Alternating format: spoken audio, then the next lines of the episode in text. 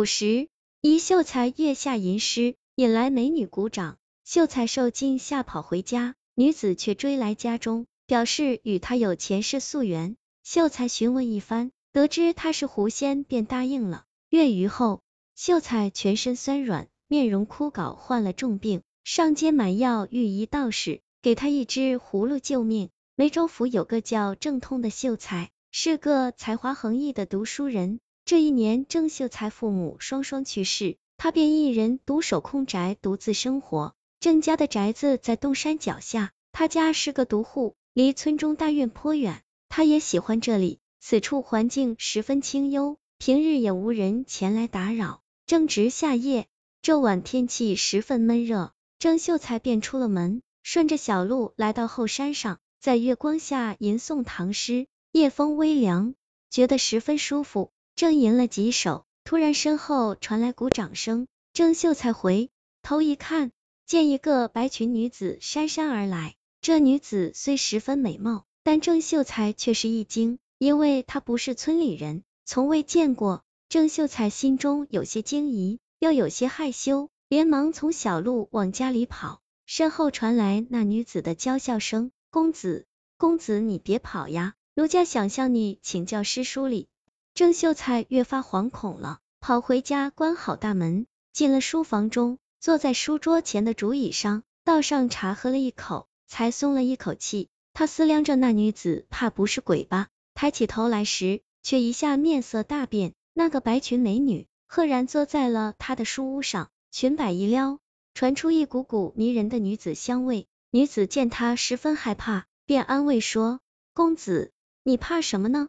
奴家爱慕公子才华，十分喜欢，只想和你做个红颜知己。”郑秀才见他如此说，心中略定，问道：“姑娘是谁？怎能无声无息出现在我屋中？你到底是人是鬼？”女子说：“公子，实不相瞒，小女子阿彩既不是人，也不是鬼，我是狐仙，我俩有宿世前缘，因此找到公子，想和你亲近一番。”郑秀才心中一惊，这阿彩竟然是一狐仙。狐仙说的好听是仙。说的不好听，就是狐狸精，毕竟不是人类。郑秀才心中还是有些害怕。阿彩说：“公子放心，阿彩纵然有些法术，又怎会去伤害心爱的人呢？只要你对我好，我也必定对你好的。”郑秀才有些异动，说：“我们毕竟不是同族，会不会折寿呢？”阿彩嘻嘻笑着说：“公子放心，狐仙又不是鬼，不但不会折寿，还会延寿的。”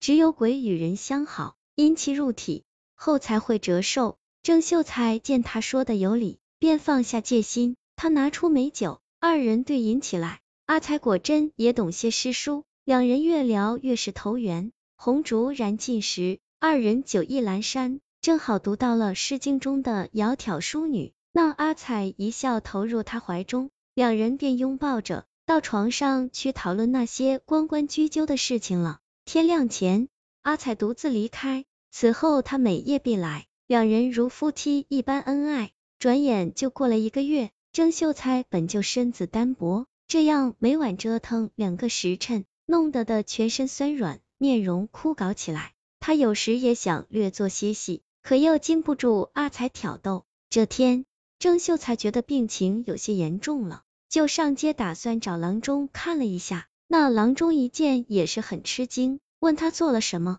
郑秀才却觉得难以启齿，也说不出口。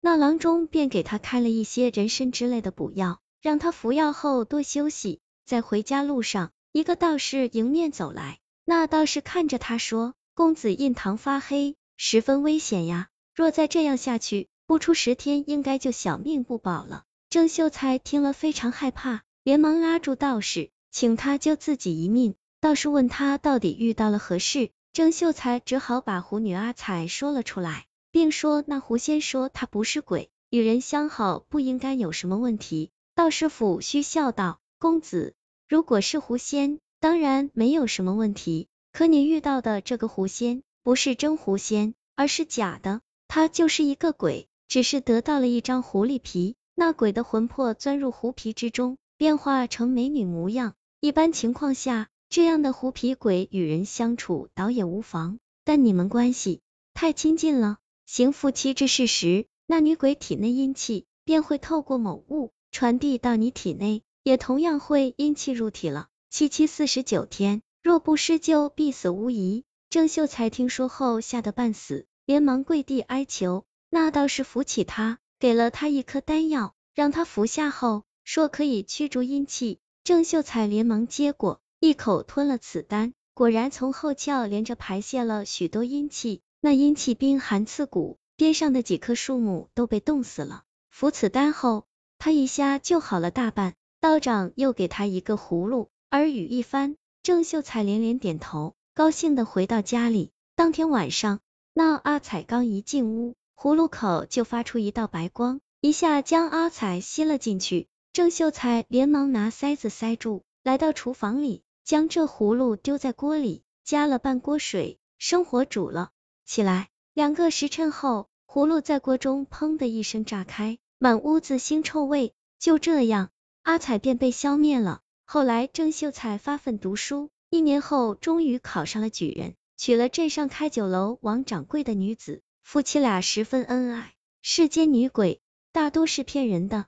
郑秀才以为遇到美狐仙，不料却是个假货。若非遇上道士，则肯定会被这女鬼谋害。现实中，这样的狐仙女鬼也不少，其实他们只是套上了一层更加迷惑人的外皮，一个不慎，便会被阴气入体，同样害得你欲哭无泪啊。